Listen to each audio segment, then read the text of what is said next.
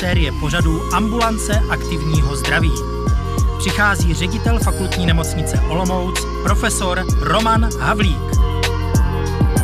V naší populaci je asi 20% párů, které mají potíže s přirozeným početím. Co je to příčinou a jak se s takovou situací vyrovnat, o tom si budu povídat s mými dnešními hosty. První z nich je paní doktorka medicíny i psychologie Lenka Hansmanová z naší porodnicko-gynekologické kliniky.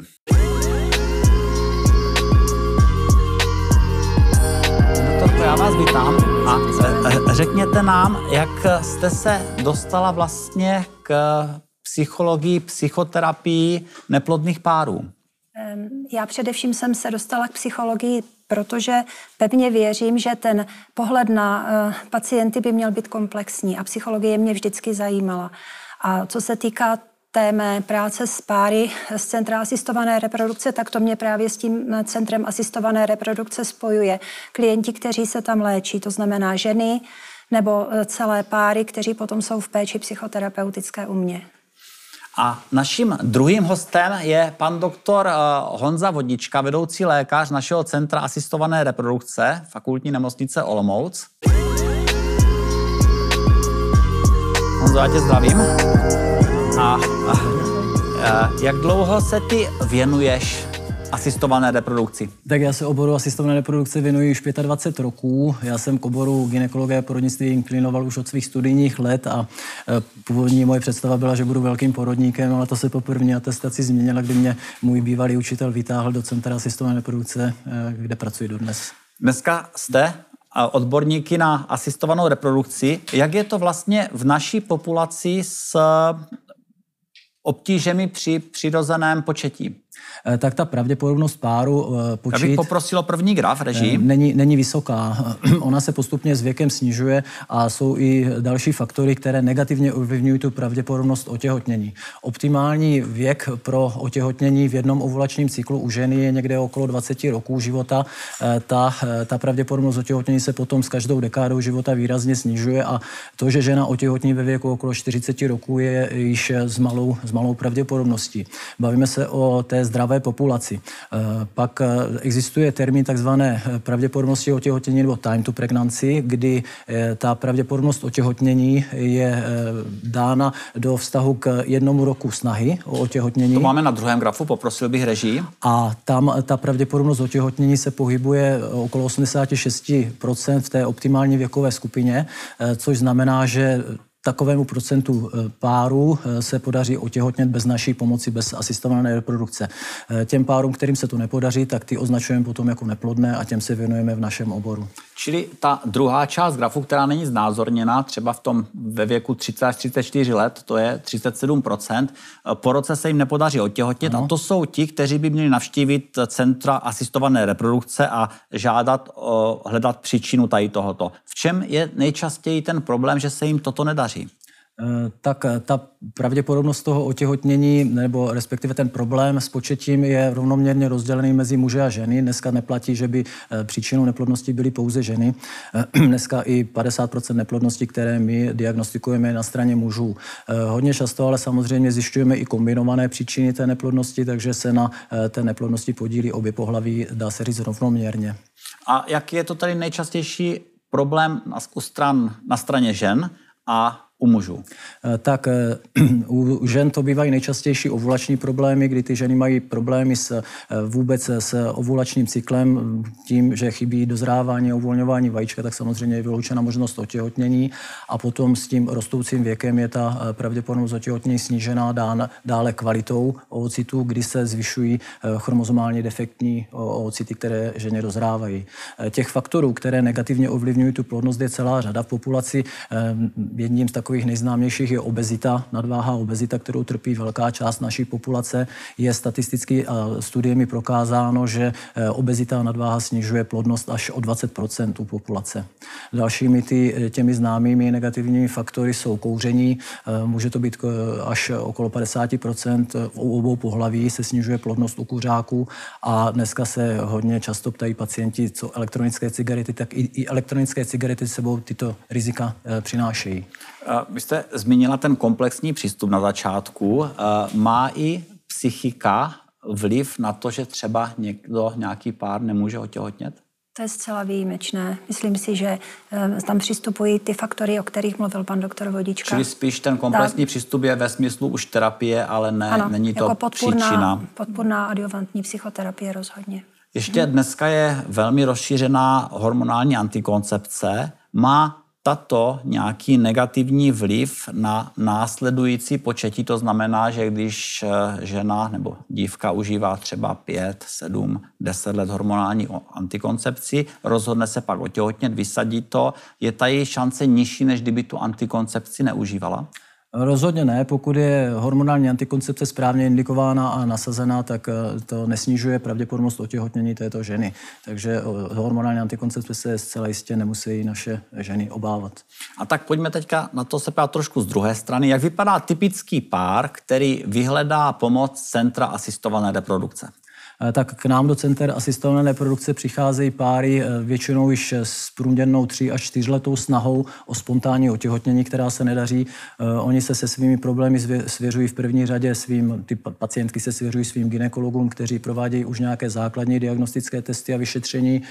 Většinou už k nám přicházejí i s nějakými nálezy, prvními nálezy u mužů, kdy se objektivizuje teda eventuálně i ten stav toho ejakulátu partnera a eh, prakticky, prakticky po mm, tady těchto diagnostických testech my potom doplňujeme ty vyšetření a zhledáme příčinu. A říká, že typický pár uh, vás navštíví po třech a půl až čtyřech letech no. neúspěšných pokusů.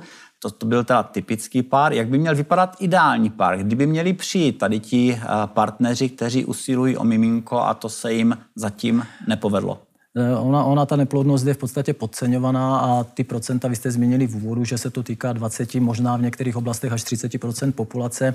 Eh, určitě nemá význam a je, je až kontraproduktivní odkládat eh, tu návštěvu Centra asistované produkce u žen ve vyšším věku. My tu hranici bereme 35 roků a po tomto, po tomto věku už je zcela na místě i odborná pomoc. Dobře, ale aby jsme byli konkrétní, po jaké délce snahy, snahy o o založení rodiny nebo těhotnění, by vás měl navštívit třeba mladý pár do těch 35 a potom žena staršího věku nad 35 tak eh, ta pravděpodobnost otěhotnění spontán, při spontánní snaze je u toho páru nejpravděpodobnější eh, v prvních třech, čtyřech eh, ovulačních cyklech. Pokud nedojde k otěhotnění po této době, ještě se samozřejmě nemusí jednat o katastrofu, ale u, u páru, kde ženě je do 35 roků, tak si mohou ještě pár měsíců v podstatě tu, tu snahu, snahu anebo to návštěvo centra odložit. V případě, že se jedná o ženu, kde už se blíží hranici 40 roků, tak by měla vyhledat v podstatě tu odbornou pomoc pomoct již po půl roce eh, neúspěchu. Protože navíc i zkracuje tu dobu, kdy ta léčba může být aplikována. Že jo? A tím se dostáváme k dalšímu otázce. Jaké jsou vlastně nejčastější metody léčby nebo jak vy těm párům pomáháte vlastně?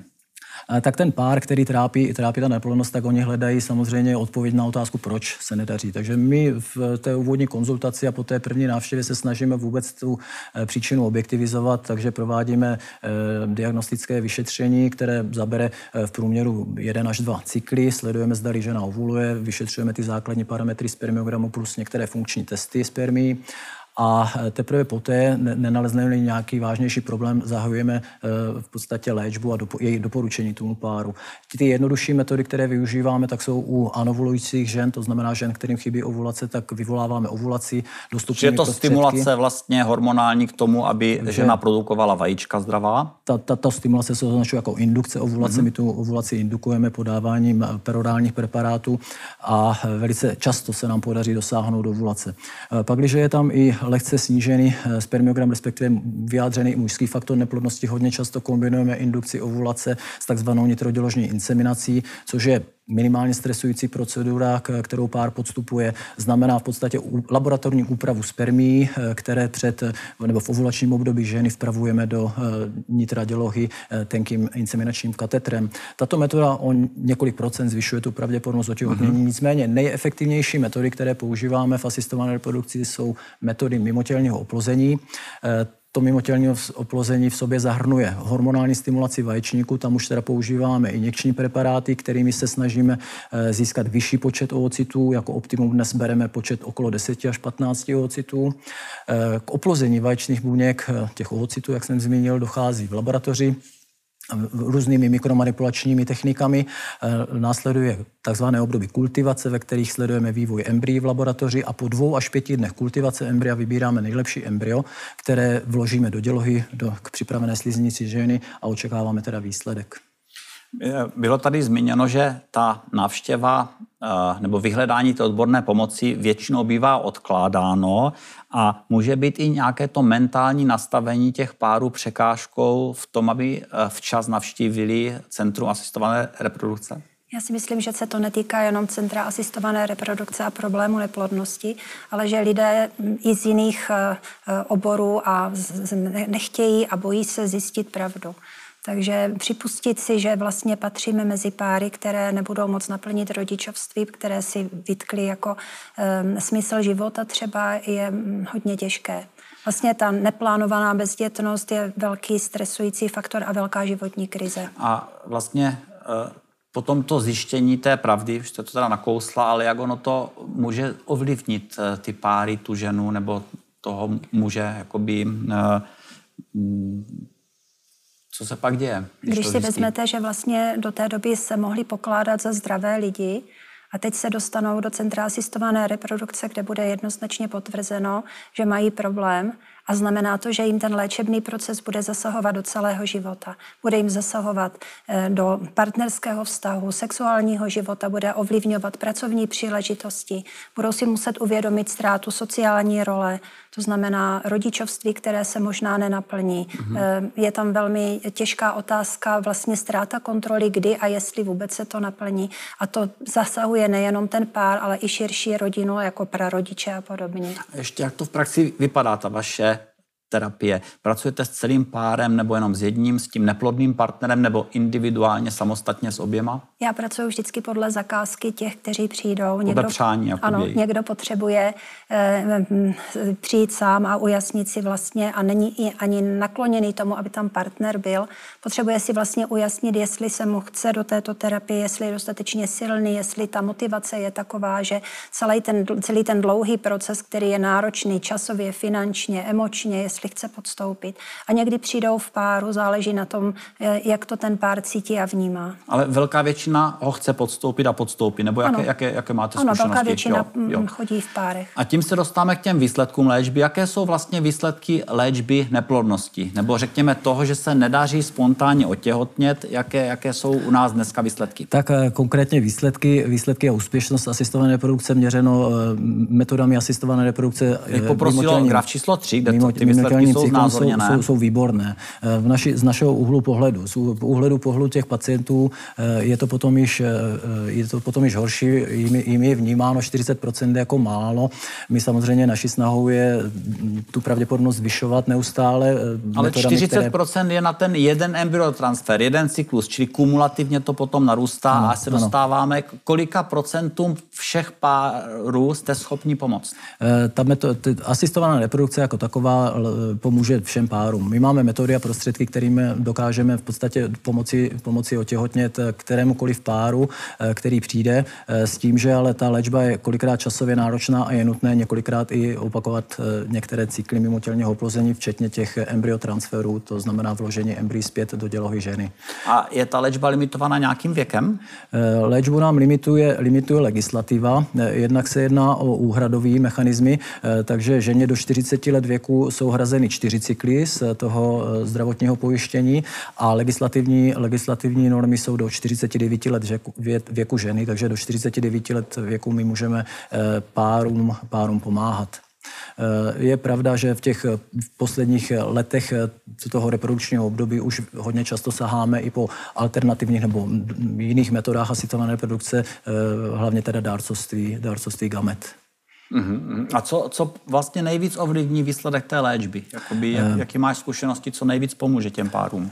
Tak samozřejmě ta léčba je odvislá od celé týmové spolupráce celého centra, to znamená, že tam musí být souhra všech, všech těch členů v, v tom týmu, ať už jsou to lékaři, embryologové, které, kteří teda pečují o ty gamety v, v laboratořích, potom práce andrologů je důležitá, sesterského týmu, recepčních, ale vzhledem k tomu, že jsme interdisciplinární obor a o ty neplodné páry se staráme společně tady s psychoterapeuty, genetiky, hematologii i urologii, tak je to i ten interdisciplinární přístup k těm pacientům. A, ale přece jenom ještě ten velký rozhodující faktor je věk, který ovlivní úspěšnost eh, embryotransferu i jejich kumulativní úspěšnost. A poprosil o čtvrtý graf, kde je vidět, že opravdu uh, jsme úspěšní ve velkém procentu. A jestli bys ta, ho okomentoval, tady ta, tento ta, ta obrázek. Léčba, ta léčba metodami asistované produkce je náročná. Je náročná časově, je náročná v podstatě po stránce psychické a i z toho ekonomického úhlu pohledu.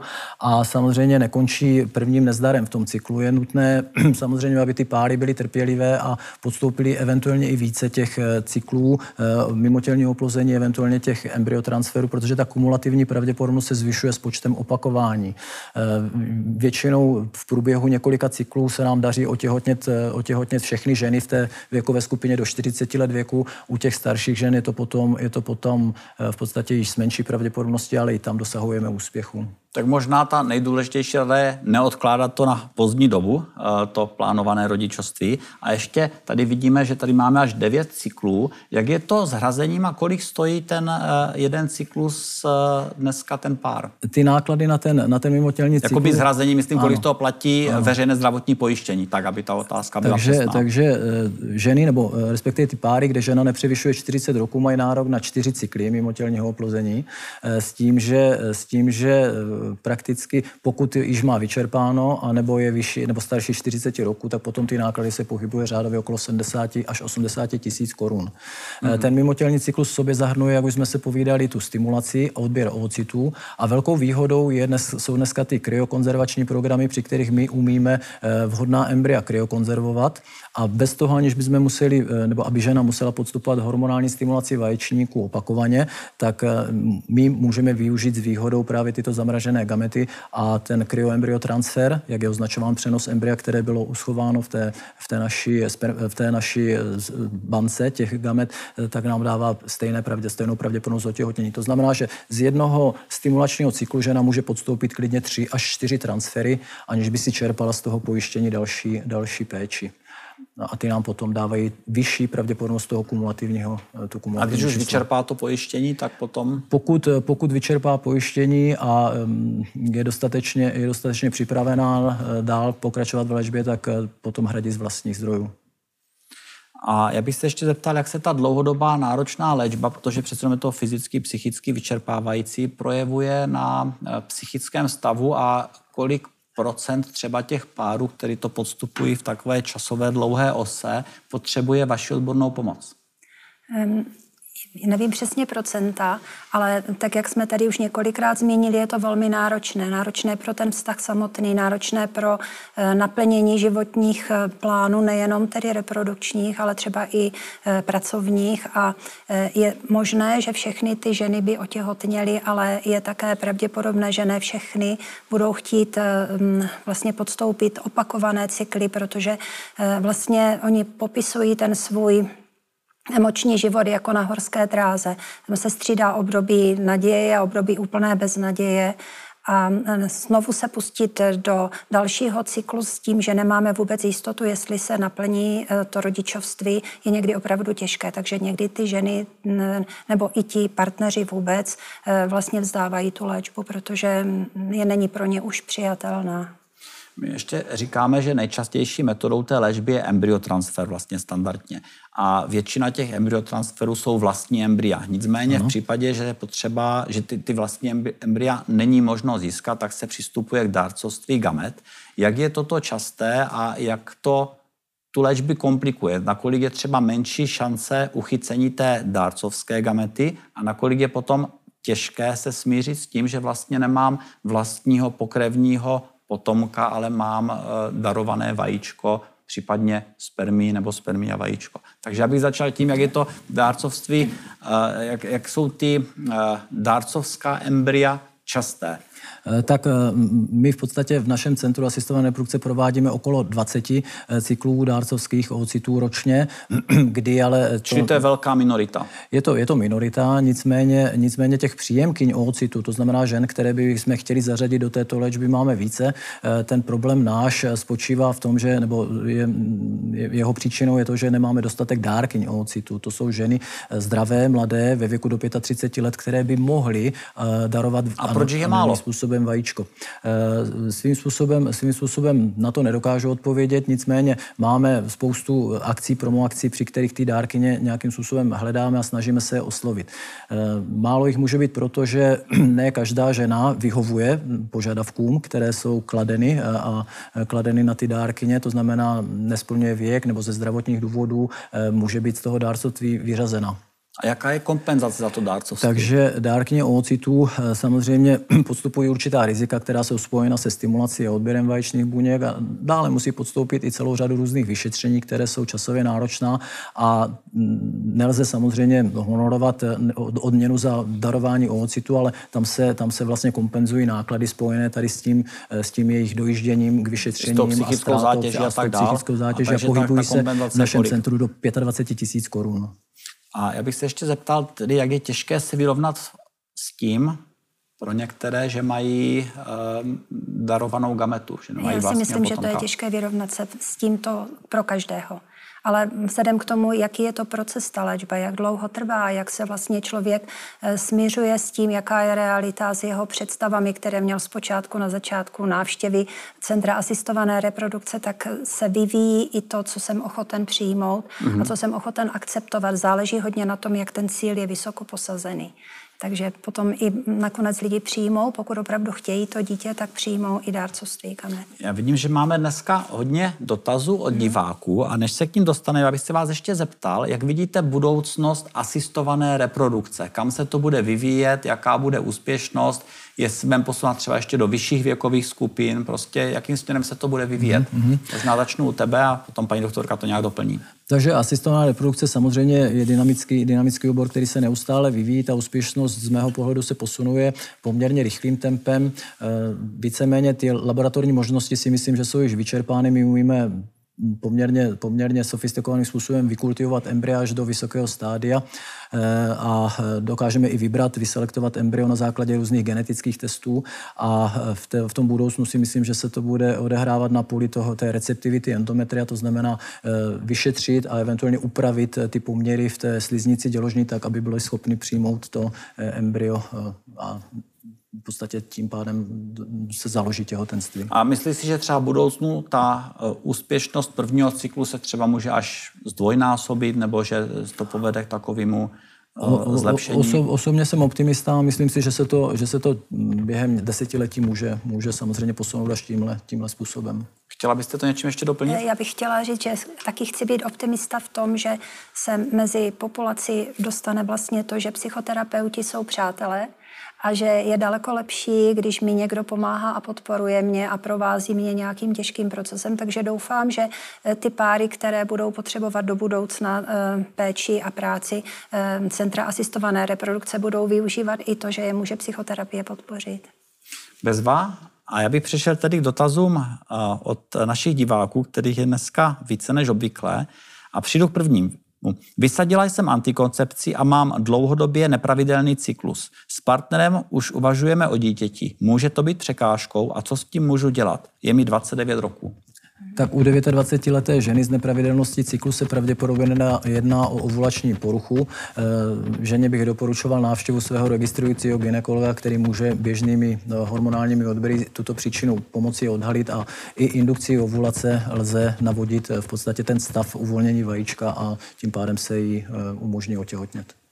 Další dotaz je, setkáváte se se studem u páru a jak jej odbourat? To možná bude na vás. Setkáváme. Setkáváme, a ale jak s tím pracovat?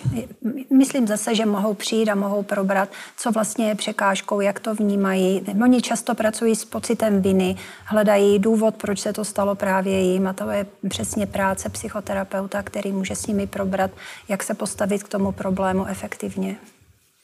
Tady je další dotaz, tady nefunguje zvuk. Já si myslím ale, že zvuk funguje, že to má možná jenom někdo chybu eh, ve svém, eh, ve svém příjmu. A půjdu k dalšímu dotazu. Dobrý den. Jak dlouho vlastně trvá jeden IVF cyklus? Kolik šancí za rok vlastně žena má? Eh, tak tam, co se týče té stimulační fáze, eh, nastimulovat, eh, nastimulovat vaječníky a odebrat ovocity, tak ta by se měla provádět v určitém intervalu a odstupu. Takže co se týče stimulací, tak ty by neměla žena podstupovat víc jak tři za rok. Takže tam by měl být bezpečnostní interval nějaký 3-4 měsíce mezi těmi opakovanými stimulacemi.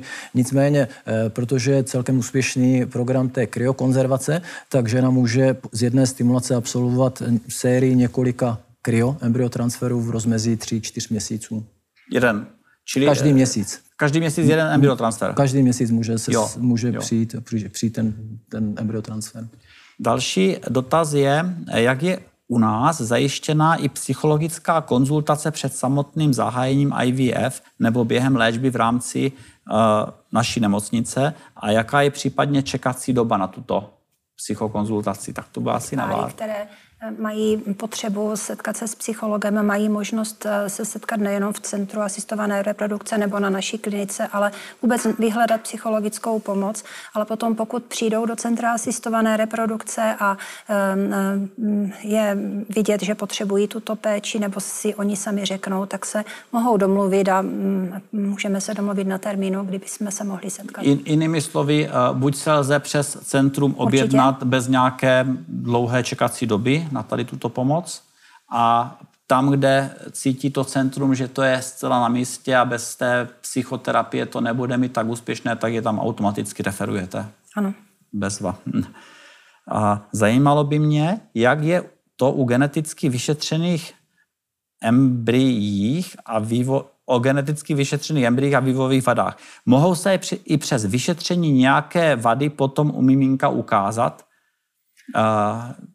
Tak... Takže embrya se vyšetřují geneticky. Ano, to, to, tato metoda se označuje jako preimplantační genetický screening. V případě, že hledáme konkrétní poruchu a vadu, metabolickou vadu nebo jinou autozomálně recesivní poruchu, tak to označujeme jako preimplantační genetickou diagnostiku. U toho screeningu vylučujeme teda chromozomální vady, to znamená, to jsou nejčastěji ty vady e, trizomí 21., 18., 13. chromozomu, e, takže tato vada je stoprocentně vyloučena po, e, po absolvování toho prenatál, pre, preimplantačního genetického screeningu.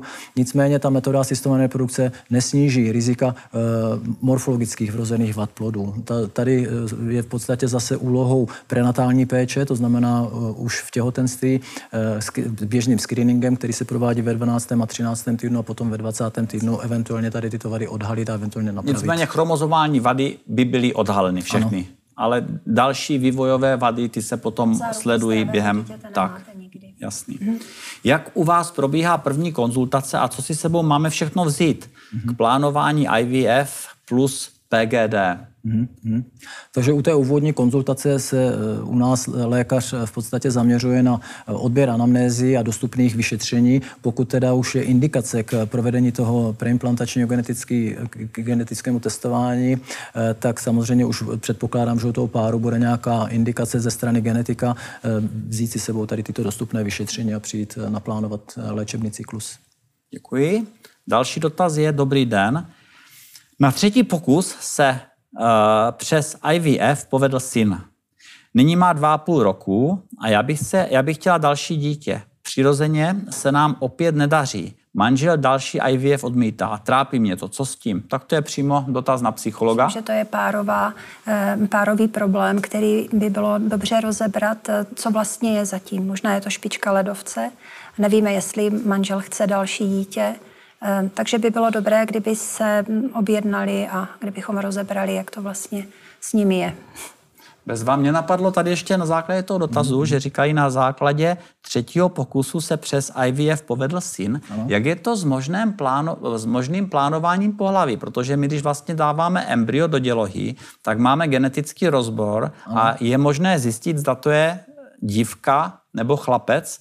Je to legální, dělá se to, nedělá se to? Ano, to je pravda. My tady tuhle informaci máme, my známe statut toho embrya, ale je to neetické a neprovádí se to na, na, na, na přání jako toho páru. Možná volba pohlaví je při riziku přenosu těch geneticky vázaných onemocnění na pohlaví. Tak tam samozřejmě jo. ano, ale, ale že by přišel pár, který si přeje stanovit pohlaví na základě preimplantačního screeningu, to nelze. Další dotaz je, je mi 33 let, s manželem se více jak rok snažíme o dítě. Navrhovala jsem návštěvu nějakého centra, ale on nikam nechce. Jak ho mám přesvědčit? Nechci čekat. Tak to je znovu spíš na psychologa. Znovu spíš by bylo, aby přišla ona, abychom se setkali potom i dohromady ve třech. Takže je třeba pracovat s myslí manžela a je třeba, přes psychologa. Jasný. Nemůžeme ho tam nudit silou. Přesně. Uh, doporučujete i hned po vysazení antikoncepce zkusit otěhotnět, nebo by se mělo nebo by se mělo tělo pár měsíců vyčistit od hormonů a pak až zkoušet štěstí? Děkuji, Iva. My jsme to možná řekli, ale ten dotaz tady ještě ano. znovu uh, akcentuje to nějakou přirozenou očistu. Není potřeba detoxikovat.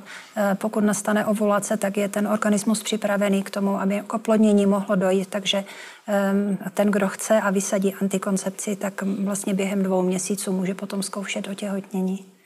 Děkujeme a jistě dobrá zpráva pro Ivu.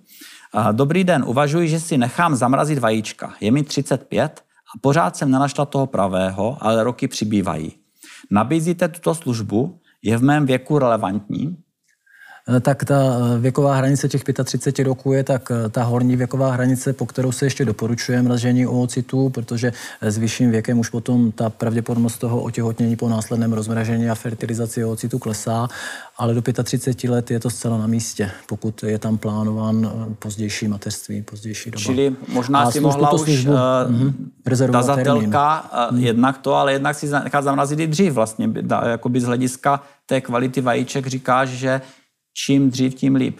Ano, je to, to platí. A mě ještě znovu ten dotaz eh, posunul dál a abych se zeptal, eh, zamražují se vajíčka a zamražují se embrya. Ano.